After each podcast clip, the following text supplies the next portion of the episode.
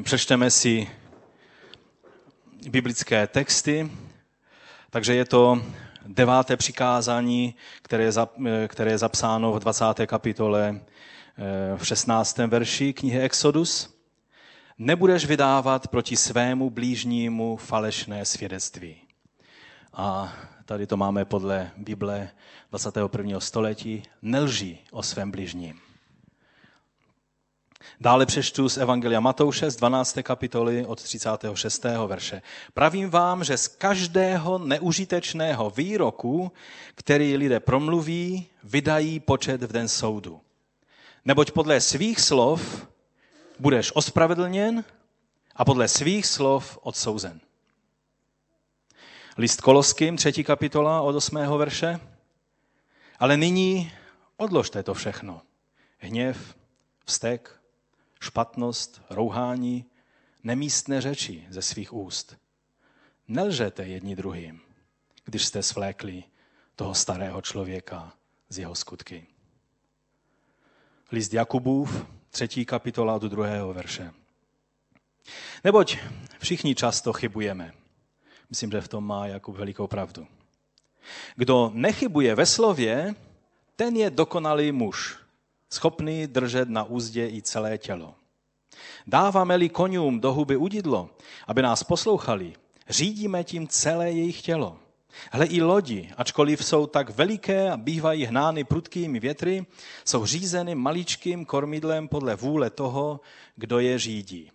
Tak i jazyk je malý út, ale honosí se velkými věcmi. Hle, jak malý oheň a jak velký les zapálí. I jazyk je oheň svět nepravosti.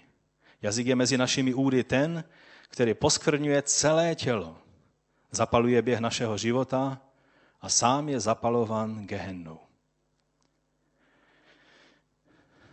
Otče, my tě prosíme, abys nám pomohl přijmout tvé slovo. Živé slovo, které má proměňovat naše životy. Dovol, abychom dopustili tvé slovo až do našeho nitra, do našeho ducha, do našeho srdce. A pomoz nám, aby tvé slovo nás mohlo proměňovat mocí tvého svatého ducha. O to tě, Otče, prosíme ve jménu Ježíše Krista. Amen. Amen. Můžete se posadit? Tak jsem uvažoval, a asi bych se k tomu tématu ani nerozhodnul, pokud by nebylo součástí toho dlouhého pásma. Dneska už je to po 29. co mluvíme na téma desatera.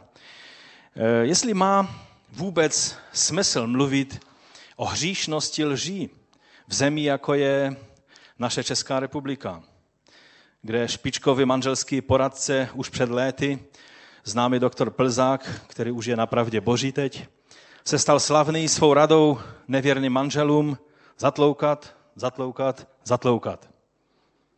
Rada špičkového manželského poradce a psychologa.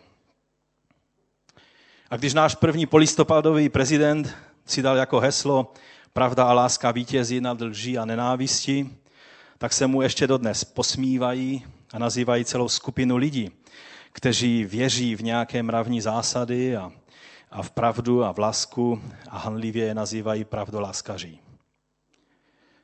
Má vůbec smysl a šanci prosazování pravdomluvnosti a spravedlnosti v době a ve světě, ve kterém je lež povýšená na mistrovské dílo? Lež v manželství, výzrada doktora Plzáka, lež v biznesu, lživá reklama, kdo jste ji nezažil? Myslím, nezažil. Lež v obchodech, lež v politice, lež ve sportu, lež ve vědě, lež v médiích, lež ve škole, lež v převyprávění dějin a mohli bychom dál pokračovat. Když mluvíme o lží v obchodech, pamatuji se, jak jsem natřeně jednou v jednom takovém velkém eh, nákupním centru uviděl pomerančový džus, který měl velice líbivý obal a bylo na něm velkými písmeny napsáno 100%. Si říkám, ano, chci 100% džus. Byl jsem bez brýlí, tak to jsem dokázal přečíst, tak jsem si ho vzal do košíku. Myslím, hned tři jsme vzali nebo kolik. Doma jsem se podíval a těch 100% znamenalo 100% denní dávku vitamin. Malinkatým písmenem napsáno. Ta cena byla skutečně taková velice akční, pak jsem pochopil proč. To nebyl 100% džus, ale 12%. Stačí sledovat situaci, že kdyby to byl jediný problém, který bychom z lži měli, pak bychom žili ještě dlouho a šťastně. Stačí ovšem, sledovat média, sledovat situaci třeba, třeba v oblasti, která je nám velice blízká. Například ohledně státu Izrael a židovského lidu. A způsob, jak novináři celého světa, až na pár výjimek, informují o problémech, které se týkají eh, arabské populace, která žije na obdobném území, kteří si nedávno velice zarputile začali mluvit palestinci. Ještě před několika desítkama let, když jim někdo řekl, že jsou palestinci, tak to bylo zapovězeno a zakázáno, dokonce samotným jordánským králem ale teď je to velice potřeba eh, tento název používat, tak najednou už to nejsou arabové, jsou to palestinci. Když vidíme, jakým způsobem se informuje o těchto věcech, jenom jeden příklad z nedávné minulosti, když byli propuštěni tisíc, já nevím, 24 nebo kolik eh, palestinských Eh, vězňů z velké části teroristů, vrahů a lidí, kteří osnovali vraždu nevinných lidí, ne vojáků, nebyli to vojáci, byli to lidé, kteří vraždili nevinné civilisty.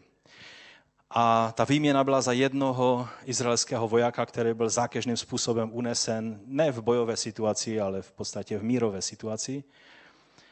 Tak eh, celý západní svět o tom informoval, jaká je radost v rodinách na palestinských územích, jak vítají své syny, eh, kteří tak dlouho trpěli eh, pod útlakem izraelských věznic. A pak to střídali radosti rodiny, která vítá vojáka Šalita. A mezi tím jste museli vidět prostě rovnítko. Morálně stejně pozitivní věc tady, morálně stejně pozitivní věc na druhé straně. A lidé toto konzumují a přijímají tyto lži.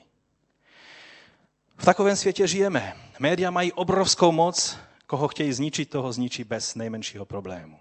Koho chtějí vyvýšit, toho bez nejmenšího problému vyvýší. Ale pojďme blíž, protože to nejsou věci, které my zrovna všichni tady řešíme. Že? Jak často se my uchylujeme k přehánění a přibarvování reality? Abychom něčeho dosáhli. To je také lež. Lež je vlastně všude kolem nás. Rodíme se už jako malé děti a dneska jsme měli požehnání tří nádherných malých děvčátek. Ale já vám musím v jedné věci zklamat, i oni jsou schopni úplně bezostyšně lhát. Od velice raného věku. To si musíme říct, taková je realita. Někteří rodiče jsou tak naivní, že když jim učitelka řekne, malý Jeníček lhal, do očí mi lhal, tak budou ujišťovat tu učitelku, náš Jeníček by nikdy nelhal. Náš Jeníček ne. On toho není ani schopen. Jeníček je schopen více věcí. Akorát rodiče nevždy ví, co Jeníček je schopen udělat. Přitom děti jsou schopny lhát bez mrknutí oka.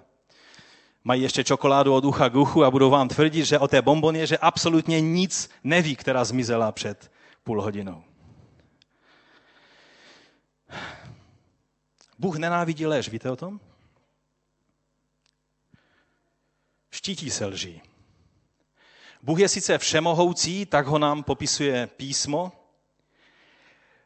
ale někteří lidé meditují nad tím, no dobré, tak když je Bůh všemohoucí, tak dokáže stvořit kámen tak velký, že ho sám neunese? A myslí si, že v Izraeli filozoficky na křesťany, když položí takovou otázku. Ta otázka je stupidní. Není domyšlená. Že Bůh nejenom, že je všemocný, ale on je i morální Bůh. On je i Bůh moudrý, všemoudrý. Proto nebude dělat nesmysly. Jsou ovšem některé věci v Biblii, které jsou napsány, které tento všemohoucí Bůh je o ně napsáno, že nemůže dělat. Ne, že by toho nebyl fyzicky schopen, ale nemůže, protože jeho svatý charakter mu to nedovolí. A jednou z těch věcí je lež. Titus 1 od prvního verše. Pro poznání pravdy, která je podle zbožnosti na základě naděje věčného života, jež před věčnými časy zaslíbil Bůh, který nemůže lhát a který ve svůj čas zjevil své slovo. Bůh, který nemůže lhát. To je ještě minimálně jednou k Židům eh, napsáno přesně stejným způsobem. Třeba další věcí, kterou Bůh nemůže, je zapřít sám sebe. Bůh je vždy rizí a vždy je pravdivý a vždy je věrný svým zaslíbením. Nemůže zapřít sám sebe. 2. Timoteova 2.13. Jsme-li nevěrní, to se nám stává. On zůstává věrný. Neboť nemůže zapřít sám sebe. To je nádherné zaslíbení. To, co Bůh zaslíbil, je rizí a pravdivé, protože to zaslíbil ten, který nemůže zapřít sám sebe. On dostojí svým slibům. Už jsme mluvili před dvěmi týdny o teologii náhrady, kdy církev se tak nadchla svoji pozici v božím srdci, že řekla, to všechno, co Bůh zaslíbil Izraeli, už patří jenom církvi a Izraeli vlastně zbyla už jenom ta prokletí. Ale dnes vidíme, že Bůh dává vystřízlivění církvi z takovýchto názorů. A můžeme vidět, že každé zaslíbení, které Bůh dal Izraeli, se splní. A každé zaslíbení, které dal tobě i mně a své církvi, se splní. Protože Bůh má na to, aby se splnilo všechno. Ne buď a nebo, ale vše, co řekl, se splní. Takže jsme u devátého přikázání. Tímto přikázáním se Bůh dotýká celého našeho charakteru. Lež nebo pravda se dotýká každé oblasti naší bytosti, našeho charakteru. Protože kdo je schopen lhát, je schopen každé jiné špatnosti. To si musíme uvědomit. Třeba politik, který lže své manželce ohledně své věrnosti, bude hravě lhát, a nenamluvujeme si nic jiného, bude hravě lhát i svým voličům. A nejenom voličům, ale i svým spolupartnerům v politice. Protože je to, jako byste otevřeli, lež otevírá, zmlžení a lež otevírá um, to něco v člověku, co způsobuje, že pak je člověk schopen dělat další a další a další věci. Vidíme to na příkladu krále Davida, že když lhal, přivedlo ho to ke každému dalšímu hříchu, který udělal, včetně vraždy. Tímto přikázáním se Bůh dotýká moci jazyka, jak jsme četli v snad nejsilnějším vyjádření toho problému, když jazyk způsobuje, že hřešíme a je to velice mocný nástroj v našem těle a v našem životě. A když není ovládan skrze zmocnění Ducha Svatého, pak každému jednomu z nás dokáže udělat velikou, velikou paseku, veliké problémy. Moc jazyka může být velice požehnaná a přinášející život, ale taky velice zničující.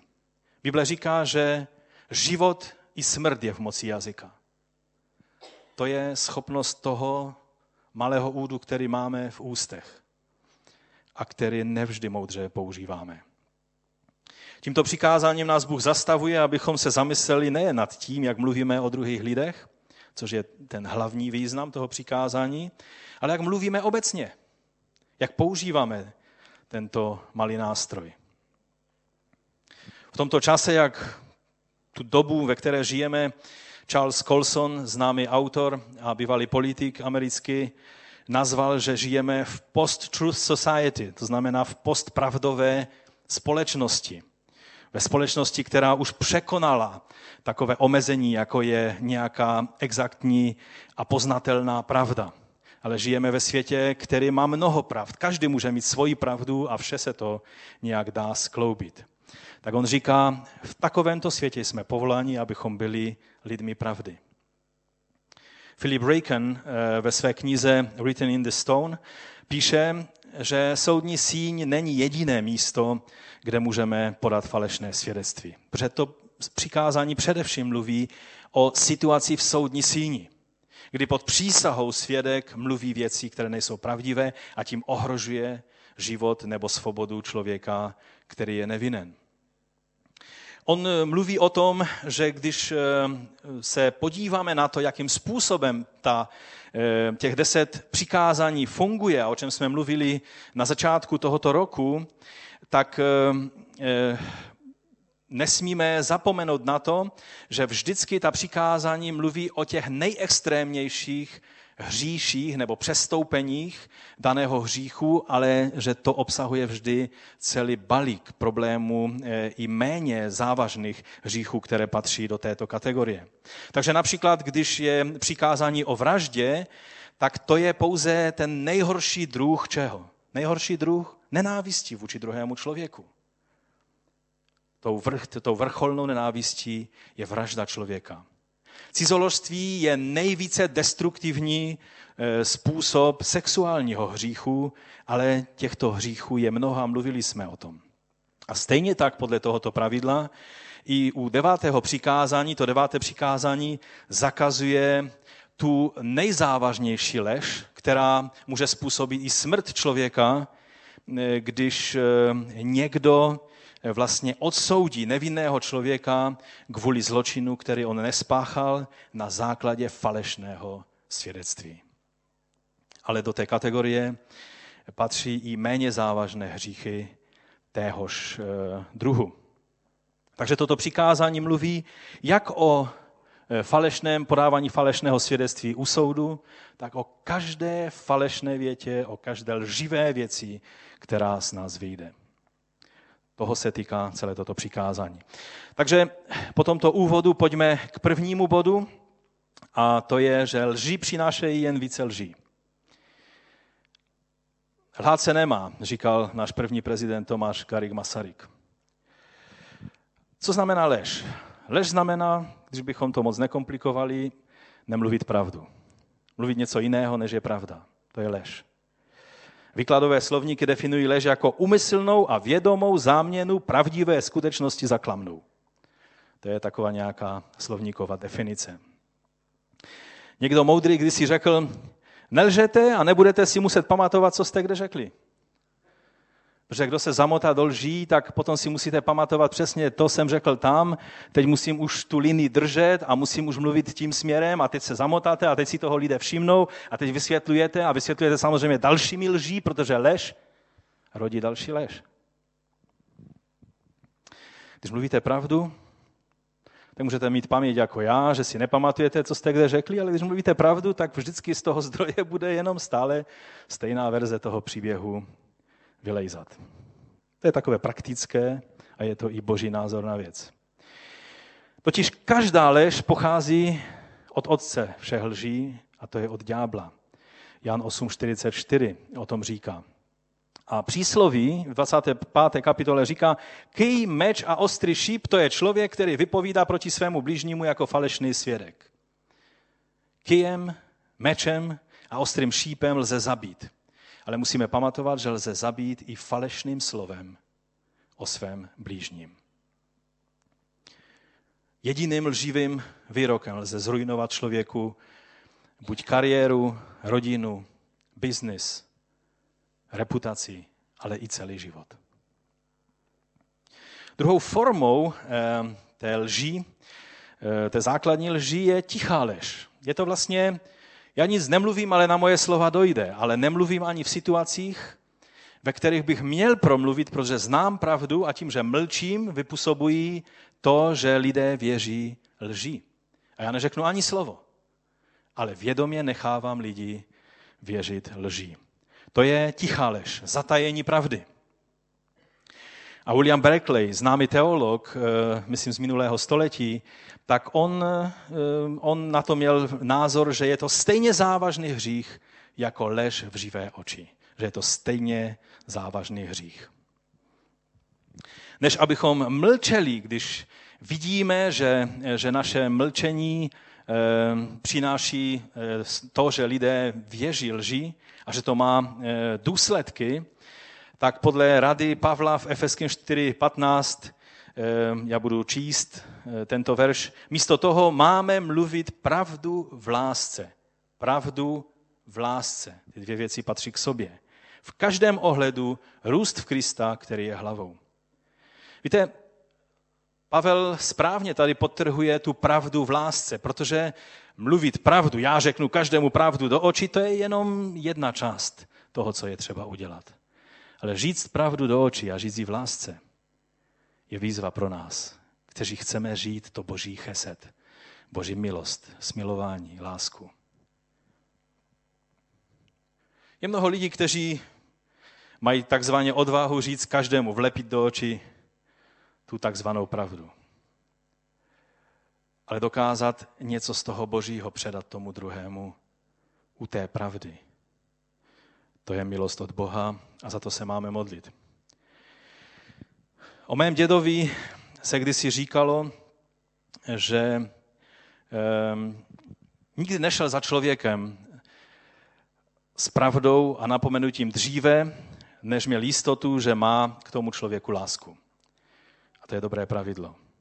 On to říkal ještě tak, že vždycky se modlil a očekával a zkoumal před Bohem své srdce, jestli to, co vidí jako chybu u toho druhého člověka, je skutečně chyba, anebo to jen uráží píchu jeho starého člověka. Že v tom je velký rozdíl. A tak jsem si to pravidlo vzal jako dobré, jako dobrou rodinnou tradici a, a chci mít jistotu. Protože víte, jsou lidé, kteří mají problém říct pravdu a jsou zase druzí lidé, kteří mají problém tu pravdu říct tak, aby byla skutečně eh, řečena v lásce. Já nemám problém říct pravdu. E, tak nějak mě Bůh obdařil tím, že i v situacích, kdy to má pak třeba i následky, že mohu říct pravdu, i když je nepříjemná. Ale můj zápas před pánem je, aby to vždy bylo ke zbudování, aby to vždy bylo neseno tou boží láskou, která buduje a nerujnuje. Jsou ovšem lidé, kteří mají hodně lásky a dokážou vše obejmout, ale potřebují se modlit za milost a odvahu, aby mohli říct v té lásce taky pravdu, která také buduje a která vysvobozuje. Další způsobem lží je selektivní podání pravdy. Takže jen ten druhý, je ten druhý člověk uveden v omyl. Vy vlastně říkáte pravdu, ale vynecháváte podstatné části té pravdy No a výsledkem toho je, že ten člověk je uveden v omyl. A je to lež. Je to přestoupení tohoto devátého přikázání. Stává se to nebo ne?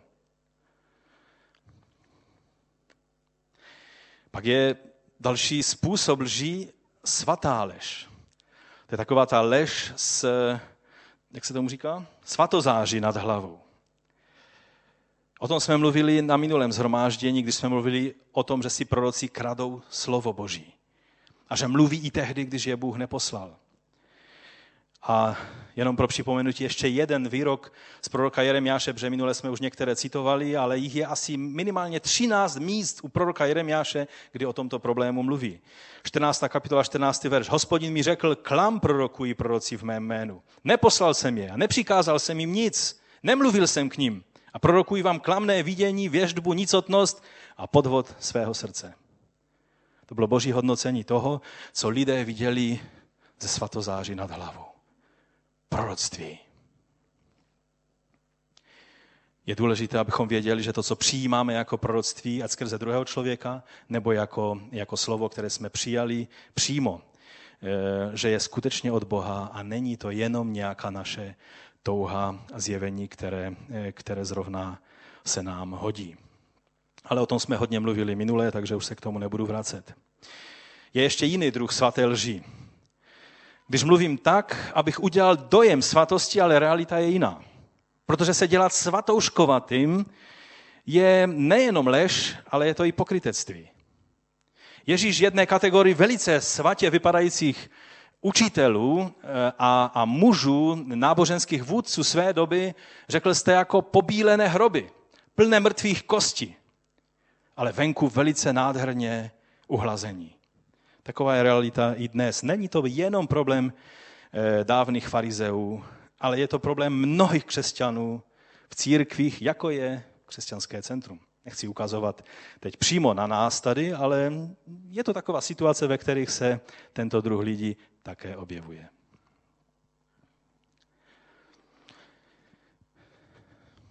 Job musel napomenout své rádce, kteří mu radili věci ne podle boží rady, i když to znělo velmi zbožně a moudře. On říká v 13. kapitole, vyšižíte klam. Oni mu radili tak zbožná slova, že mnozí si to dávají jako veršíky na stěnu. Ani si neuvědomují, co si dávají, protože teď je to v Biblii, v knize Joba. No jo, ale podívej se, kdo to mluví, protože v Jobové knize taky mluví některé věci i ďábel. Některé věci tam jsou e, řečeny a ten, ten, ten, co je mluví, se přiznává, že je viděl v nějakém spiritistickém tranzu a tak dále. On říká, šižíte klam. Ano, všichni jste lékaři k ničemu, jim říká Job. Ti jeho rádci. Pak nakonec knihy eh, Joba se musel za ně modlit. A říká jim, eh, že moudřejší by bylo, kdyby mlčeli. To by byl, tak by se aspoň projevila jejich moudrost v tom, co mluví. To říká hned v tom pátém verši. Kež se stane, že na dobro zmlknete, to ať je vaší moudrosti. Když nevíš, co moudrého říct, neříkej nic, je to moudřejší, než říct nějakou hloupost z toho vyplývá ta rada. Myslím, že to platí v mnohých situacích i u nás. Ještě jeden způsob svaté lži, kdy máme takový nějaký svatý, skutečně svatý pocit, že svědectví o Bohu potřebuje nějak vylepšit, nějak, nějak ho okořenit zázraky, protože bez zázraku dneska svědectví lidé nechtějí slyšet. Když si neprožil zázrak, řekni svědectví o boží dobrotě a nemusíš do toho strkat zázrak, když se nestal. Nemusíš dělat Bohu klamavou reklamu. On má na to, aby se prokázal jako pravdivý, bez toho, abychom z každé situace udělali zázrak. Obzvlášť v našem prostředí, v letničním a charismatickém prostředí, to je velice aktuální věc. Protože když slyšíte, čtete knihy, ty, ty, ty silná svědectví těch lidí, kteří prožívali zjevení andělů a mocné věci, najednou máte pocit, že nemůžete říct jen tak, Bůh byl ke mně dobrý celý týden. A prožil jsem to nebo on, ale říkáte si, musím říct, co mi Bůh řekl a musím říct, co Bůh udělal a jaké světlo jsem uviděl a jak mě Bůh praštil třeba za svým poramení. Ale já vám chci říct, to je lež. Prostě řekni věci tak, jak jsou. Když jsi ještě nikdy v životě nic neprožil, myslím, zázračného, no tak to není ostuda to říct. Většina křesťanů neprožila autentické nadpřirozené věci. Kromě té nejnádhernější nadpřirozené věci, a to je zrod do Božího království. Teď mi řeknete, no ale to, to nejsi správný letničník, když říká, že většina lidí neprožila. Ano, mnozí lidé mluví, že prožili, ale otázka je, jestli skutečně prožili, anebo jenom mluví, protože si myslí, že takhle se to mluvit musí. Není nic špatného na tom být dobrým, svědomitým křesťanem, který zrovna minulý týden neviděl anděla.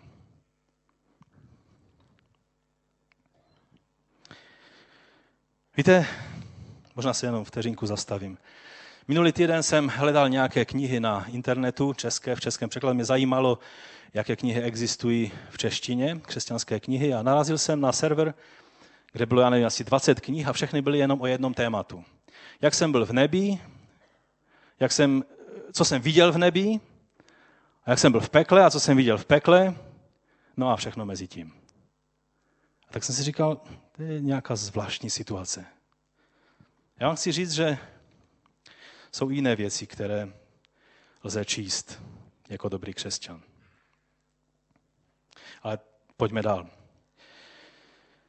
Myslím, že už víme, co je ta svatá lež s tou svatozáří nad hlavou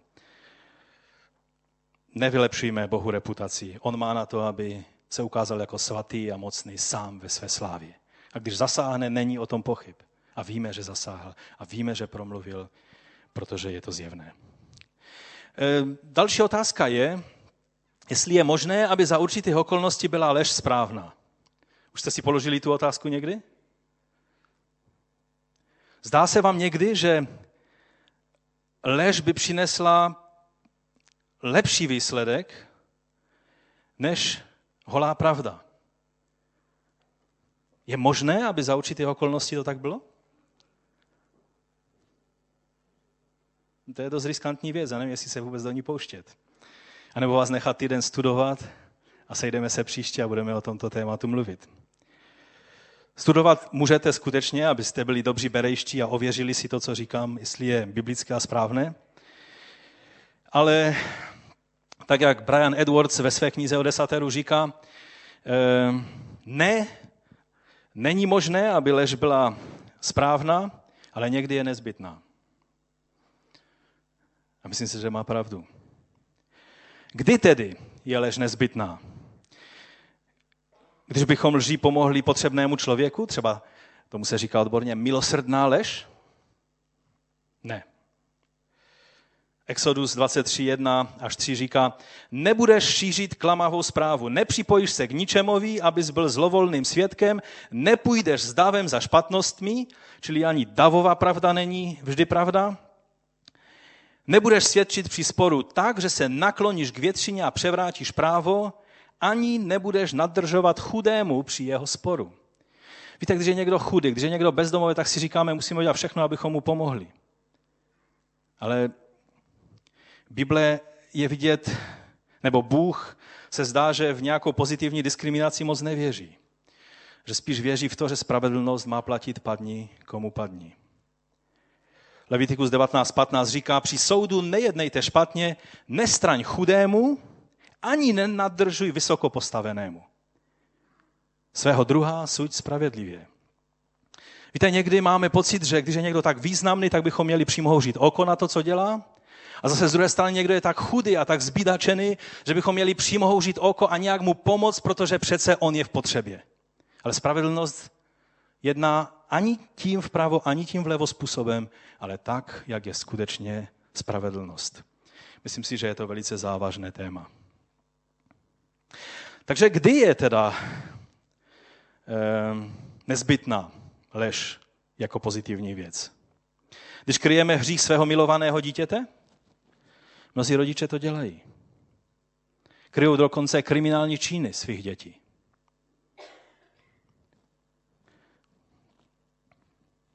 Ne. Tak jak to je? Teď mě dobře poslouchejte. Lež nebo zatajení pravdy může být ospravedlnitelné jedině tehdy, když by řečení pravdy bylo daleko větším zlem. Když by řečení pravdy bylo daleko větším zlem. Možná si kladete otázku, jako dobří berejští, je to pravidlo biblické? Já věřím, že ano. Například v Exodu hned na začátku je popsána velice zajímavá situace. Eh, už jste možná si vzpomínáte, že tam ze začátku je popsán příběh těch porodních báb, které chodili do izraelských rodin, aby pomáhali eh, rodit dětem, eh, teda matkám rodit děti, tak. A, a farao, protože izraelský národ se v tom zajetí velice rozrostl, tak faraon prostě řekl, s tím něco musíme udělat a všechny chlapce, které se narodí, tak mi ty porodní báby mají nahlásit a e, my ty chlapce zlikvidujeme. Měli za úkol je prostě likvidovat. A ty porodní báby, já vám přečtu o nich, co je v Biblii napsáno. Od 17. verše první kapitola. Porodní báby se však báli Boha, čili byli bohabojné, a nepočínali si podle toho, co jim řekl egyptský král, ale nechávali chlapce naživu. Že se vzepřeli tomu ustanovení. Egyptský král si porodní báby zavolal a zeptal se jich, proč to děláte, že necháváte chlapce naživu? A teď poslouchejte, co ty porodní báby faraonovi odpověděli. Porodní báby faraonovi odpověděli. Hebrejky nejsou jako egyptské ženy. Vytvořili si takový zajímavý příběh. Nejsou jako egyptské ženy, ale jsou plné života. Dříve, než k ním porodní bába přijde, oni už porodí. A Bůh, a poslouchejte, co Bůh, teď bychom čekali, a Bůh napomenul za lež tyto porodní báby. A Bůh prokázal těm porodním bábám dobro. Zcela zjevně Bůh neočekával od těch žen, že musí říct faktickou pravdu i s následky, které by to mělo. V tomto případě by to samozřejmě byla infanticida, nebo potažmo genocida izraelského národa. Ale pravda byla, že Bůh dal moudrost těm porodním bábám, jak se v té situaci mají zachovat. To je pravda. Lež by byla, když někdo by jim říkal, ale vy jste lhali faraonovi, máte hřích. Neobstojí ani to, když bychom řekli, no to ještě bylo před desaterem. Kain zhřešil proti desateru když teprve svět vzniknul. Takže i to by neobstálo. Podobná situace je už teda, když bychom vzali po desateru v 2. Samuelově, v 17. kapitole v životě krále Davida už jsme mluvili, myslím, před dvěmi týdny o Abšalomovi a o situaci, kdy, kdy on kradl srdce izraelských mužů, způsobil to, že byla vzpoura v Izraeli, David byl na útěku. A pak byli věrní lidé, kteří Davidovi, svému králi, chtěli pomáhat. Jedním z nich byl Chušaj. A v 15. verši 17. kapitoly je řečeno, Chušaj řekl kněžím Sádokovi a Ebiátarovi, kteří zůstali v Jeruzalémě, ale byli taky spojenci Davidovi, řekl, tak a tak radil Abšalomovi a izraelským starším Achitofel a tak a tak jsem radil já. On přímo se modlil o moudrost, jak mal živě poradit tomu Abšalomovi, aby se podle té rady zařídil a tím ochránil Davida. A ten Achitofel, který se říkalo v té době, že jeho slovo bylo jak slovo boží, když viděl, jakou hloupost eh, Abšalom přijal jako boží radu, čili nechal se v podstatě uvést v omyl, tak spáchal sebevraždu, protože to neunesl. Ale Bůh požehnal tomuto jednání toho Chušaje a pak to pokračovalo dál. Teď rychle vzkažte a oznamte Davidovi, nezůstávej přes noc v pustých stepích, ale určitě jdi dál. Jinak bude pohlcen král i všechen lid, který je s ním. Jonatan a Achima zůstali v Enrogelu. Služka tedy šla, oznámila jim to. Oni pak šli, aby to oznámili králi Davidovi, neboť nemohli přijít a ukázat se ve městě. Uviděl je však nějaký chlapec a oznámil to Abšalomovi. To byl chlapec, kterému říkali, vždy říkej pravdu. No a tak on šel a řekl pravdu Abšalomovi, že viděl ty dva, ty dva posly, kteří eh, běželi eh, za Davidem. Ti dva rychle šli, vstoupili do domu nějakého muže, Bachurímu, který měl na dvoře studnu. Vlezli do ní.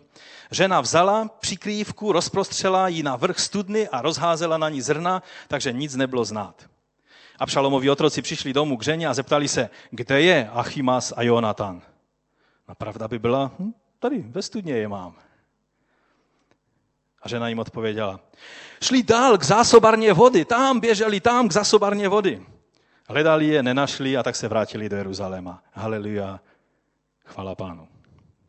Podobný případ máme i u Rachaby v Jerichu, kdy taky takovou určitou lstí ochránila eh, izraelské zvědy. A proto vidíme, že to je biblické, když skutečně je zjevné dobro na té straně, kdy je třeba ochránit toho, kdo má zlé a hříšné úmysly, aby nemohl pokračovat. Toto je princip, který vidíme na mnoha místech v Davidově životě v jiných situacích. Martin Luther rozlišoval mezi třemi druhy lží. Za prvé humornou lež, to je to, když se říká byl Čech, Rus a Polák a byli na loďce a nebudu pokračovat. A e, samozřejmě každý ví, že to je vymyšlený příběh. Na tom principu fungují všechny filmy, všechny, všech, všechny, no, prostě spousta věcí. Čili samozřejmě se nejedná o překročení, překročení devátého přikázání, pokud e, samozřejmě to není humor, který má za cíl někoho ponížit, anebo, ano, ponížit nebo nějakým jiným způsobem ublížit. Dále on mluvil o pomocné lži, to je ten případ e, Rachaby, Eh, přímo to tam uvádí, a také je lež ubližující a ta je jednoznačně špatná. O té pomocné eh, lži Luther řekl, že vlastně eh, bychom to pro pořádek ani neměli nazývat lží. A já s ním souhlasím. Že jakmile něco nazveme lež, pak je to samozřejmě hřích. Ale v té situaci, jak se zachovala Rachab, nebo ta žena, která ochránila ty zvědy, tak on říká, to nebyla lež, ale to byla ctnost. To byla odvaha a odhodlanost udělat něco správného pro boží věc.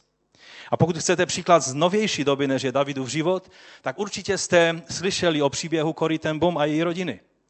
Když oni, protože byli z reformačního prostředí a reformační teologové nebyli tak jednoznační v chápaní tohoto přikázání, jako byl Luther, oni spíše viděli, že za každých okolností leží lži a, a oni, Cory ten Bom měla obrovské morální dilema.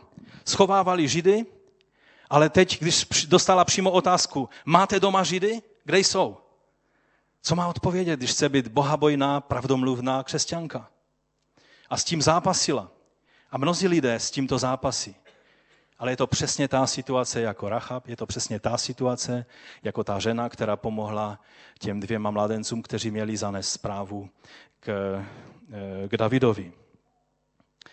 A já mám takové pravidlo v, té, v této věci, že pravda je mesiáš. To je biblické pravidlo.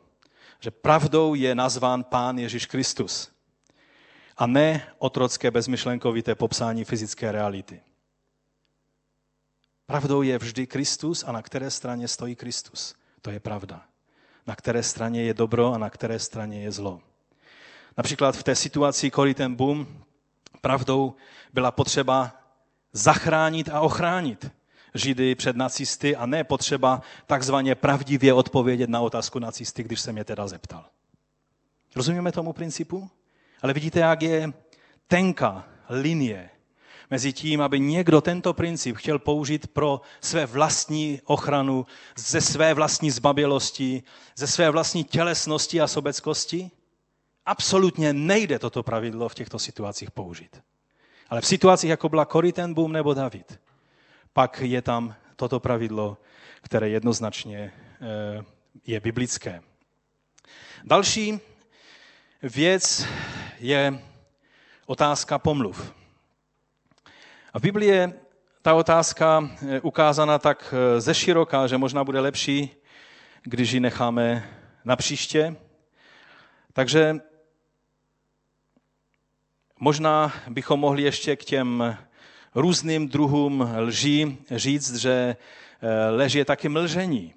To, když mluvíme a vysvětlujeme, ale záměrně zdůrazňujeme věci, které, které nejsou důležité v té otázce. A tím vytváříme křoví, aby pravda nemusela vyjít najevo. Celou dobu mluvíme pravdu, ale mlžíme a je to lež a je to přestoupení devátého přikázání. Amen? Souhlasíme s tím? Polopravdy, o tom jsem už mluvil. A co takhle lhaní dětem? Třeba jako, že dárky ti přinesl Ježíšek. A tebe celého přinesl čáp.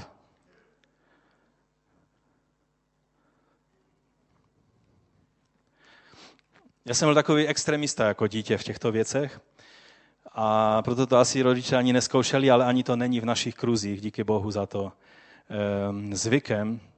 Jak když jsem přišel na to jako malé děcko, že mi někdo eh, třeba v, ve školce, když se vypravilo pohádky, když jsem zjistil, že to není pravdivý příběh, tak jsem to odmítnul. Četl jsem jenom věcí, o kterých buď to byla pravda, anebo jsem si myslel, že je to pravdivý příběh. Mnohé z těch příběhů jsem pak zjistil, že taky nebyly pravdivé, ale to už je jiná, jiný problém. Samozřejmě já nemám nic proti pohádkám, jsou to nádherné příběhy a někteří prostě si nedokážou svátky představit bez eh, no, té pohádky Tři oříšky pro popelku, že, nebo dalších takových pohádek. Ale někdy lžeme dětem ve věcech, kdy skrýváme jenom své pohodlí, to, že zrovna se nám nechce o některých věcech mluvit. Měli bychom být v tom moudří a nestratit věrohodnost před našimi dětmi. Protože jestli něčeho si mladí lidé v dnešní době váží, to je pravda rizost, pravdivost, reálnost. To, že si na nic nehrajeme, ale že jsme takoví, jací skutečně jsme. No a taky existuje možnost oklamat sám sebe.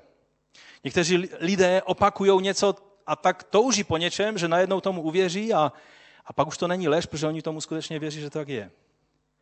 Je to jiný problém. Samozřejmě je i celá oblast lidí, kteří jsou nemocní. Jsou některé nemoci, které, které způsobují, že mluvíme věci, které nejsou, které, které prostě nejsou objektivní pravdou. Samozřejmě nemocným lidem rozumí Bůh. Bůh je ten, který vidí do srdce každého člověka, který je nemocný některá, některé situace, některá zranění, neodpuštění a tak dále způsobují taky sebeklam, kdy začínáme mluvit věcí, které si jsme přesvědčeni o tom, že jsou pravdivé a oni pravdivé objektivně nejsou. Jediné řešení je pustit Boží světlo do svého nitra, odpustit, přijmout Boží odpuštění a být uzdravení ze hořkosti a věcí, které způsobují sebeklam. Do té oblasti patří samozřejmě všelijaké paranoické stavy až nemocí, ale taky třeba i mentální anorexie, kdy ta dívka věří něčemu, co není reálná pravda, ale ona je o tom skálo pevně přesvědčená a tak dále a tak dále. No a do lží, do oblasti lží patří taky lichocení, nebo starším slovem pochlebování. Eh, kdyby pochlebování bylo jenom z toho pozitivního důvodu, jak to třeba dělají v Americe, že vás kudy přijdete, tudy vás chválí a řeknete jednu větu anglicky z komoleně a oni vás chválí, že mluvíte úplně perfektně a že není ani poznat, že nejste z Ameriky. E, přitom pořádně neví, co jste jim řekl. E, to je samozřejmě milé a povzbudivé a, a skvělé, ale lichocení a pochlebování je trošku jiná věc. To je, když někomu mluvíte superlativy, o kterých vůbec nejste přesvědčeni, protože si chcete koupit jeho srdce. To je ten eh, Abšalomův problém. Kdy on si chtěl koupit srdce izraelských mužů a proto jim mluvil věcí, které ho zajímají z jejich života a přitom ho vůbec nezajímali. Byl jim ukradený jejich život, ale navenek se tvářil jako velice, že se zajímá o jejich situaci. Pochlebování je, když chci něco získat a proto si toho nejdříve získám toho člověka, abych skrze něho mohl získat něco, co potřebuju. Stává se to mezi křesťany? Je i taková, zase takové pochlebování ze svatozáří nad hlavou, víte? A pastoři ví, o čem to je. Že někdy člověk, který je na odchodu ze sboru, vám bude mluvit ty největší pozitivní věci a superlativy krátce předtím, než to propukne a on odejde ze sboru. Protože člověk, který je v reálu, tak ví, že pastor není svatý ze svatozáří, ale je to takový člověk jako každý jeden z nás. A tudíž, že má své chyby. A když mému dědovi prý jednou někdo přišel a říkal, víš, ty jsi takový a onaký a takový. A on prý se tak zarmoutil a říká, vidíš, a to je jenom to málo, co víš o mě ty. Představ si, čeho, eh, co všechno vím o sobě já. A přesto stojím před Bohem v jeho milosti. A to si ani nedokážeme představit, co všechno o nás ví Bůh. On nás vidí lépe, než my sami sebe.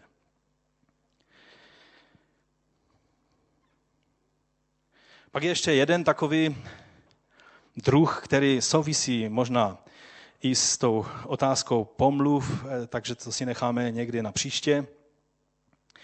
Ale možná v závěru bych chtěl říct o nejhorším druhu lží. A můžeme k tomu před modlitbou už povstat. Víte, co je nejhorší lež ze všech? Když jsme lživým obrazem našeho Pána Ježíše Krista. Nejstrašnějším vyjádřením tohoto problému, tak jak jsme mluvili před několika týdny, je křesťanský antisemitismus. Jako církev Pána Ježíše Krista jsme dokázali tak zkreslit obraz našeho Pána, který je židovským mesiášem především a pak i naším spasitelem, že Židy jí má hrůza jen na zmínku o Ježíši, o kříži, o kštu. Protože v dějinách tahle slova znamenala pro ně hruzu a děs a smrt. Víte, ale o tom jsme už mluvili, k tomu se nechci vracet.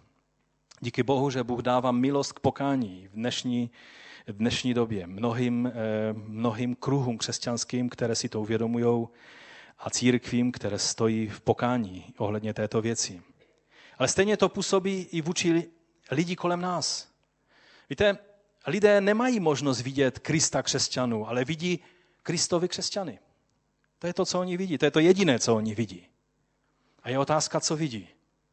Pokud lidé v nás vidí Ježíše jako vyjádření naší bigotnosti, fanatismu, nedovzdělanosti, nějakého, nějaké naivity, lehkověrnosti a, a někdy i praštěnosti, tak je to lež o Bohu, kterou dáváme lidem. A nemůžeme se divit, že oni takového Boha nechtějí. Pokud místo sebezapření a skromnosti vidí naše sobectví, egocentrismus, píchu, proradnost, falešnost, jak pak mohou vidět nádheru Krista, o které zpíváme? První Petrova, druhá kapitola, říká, k tomu jste přece byli povoláni, neboť i Kristus trpěl za vás a, poslouchejte, zanechal vám příklad, abyste šli v jeho šlepějích. On se nedopustil hříchu, ani lest nebyla nalezena v jeho ústech. Když mu spílali, neodplácel spíláním, když trpěl, nehrozil, ale předával vše tomu, jenž soudí spravedlivě. A tak než si pomáhat lží a mlžením, Držme se slova Jan 8.32. Poznáte pravdu a co pravda s vámi udělá? Pravda vás vysvobodí. Amen. I u toho přikázání platí, že pán Ježíš vzal na sebe trest, který by měl padnout na naše hlavy. A potom mu buďme vděční. On na kříž přinesl i tvé lží, mlžení, zamlčení pravdy, zbabělost, kdy se neozval, kdy bylo nutné, aby se ozval, ale taky kdy se ozval a byl to hřích, protože z každého neužitečného slova budeme skladat účty. Jak nádherné je, že, že můžeme přijít. Nemusíme přijít s nějakým beránkem na rukou do chrámu v Jeruzalémě, abychom obětovali. Ale můžeme zavolat k tomu, který obětoval sám sebe za nás. A tak pojďme k tomu pánu a, a pokud, pokud je něco, co ve tvém srdci je, co potřebuje před pánem být řečeno, pak mu to řekni teď v této chvíli. Možná budou i lidé, za kterými budeš muset zajít a říct, promiň, já jsem tě tehdy obelhal, nebo řekl jsem, jsem ti něco, co nebyla pravda, nebo jsem tím sledoval to nebo ono. Pokání vždycky znamená nejenom to, že uvidíme svůj hřích, ale že uděláme ten správný krok ve svém životě správným směrem. A tak tě, pane, prosíme v této chvíli, abys nám odpustil hřích překročení devátého přikázání pro každého jednoho z nás. Pane, já a mnozí z nás jsme za ten svůj krátký život použili slova, která neměla být vyslovena. My tě prosíme, abys nám je odpustil v této chvíli. Taky jsme neřekli v mnoha situacích to, co mělo být řečeno. Prosím, odpust nám naši zbabělost. A především nám odpust, že často mluvíme bez lásky. Že nejsme tím nádherným vyjádřením tvého cheset pro člověka, každého kolem nás, ale jsme vyjádřením své tělesnosti s celou hrůzou, kterou to přináší. Pane, my tě prosíme, odpust nám. Slej svoji milost skrze tvoji převzácnou krev, kterou si prolil za nás. Na každého jednoho z nás, abychom mohli přijmout tvé odpuštění a jít za tebou s věrností, tak jak ty jsi věrný. Protože nemůžeš zapřít sám sebe. Pomoz i nám být věrní tobě. Nejenom ve skutcích, ale i ve slovu. Pomoz nám, aby to varování, které jsme dnes slyšeli, aby tak neodeznělo jenom, že u oběda otočíme list a půjdeme dál. Ale dej, abychom byli jak Marie, která zachovala tvé slovo, aby přineslo ovoce v našem životě. O to tě prosím ve jménu Ježíše Krista. Amen. Amen. Pojďme zaspívat ještě na závěr alespoň jednu píseň.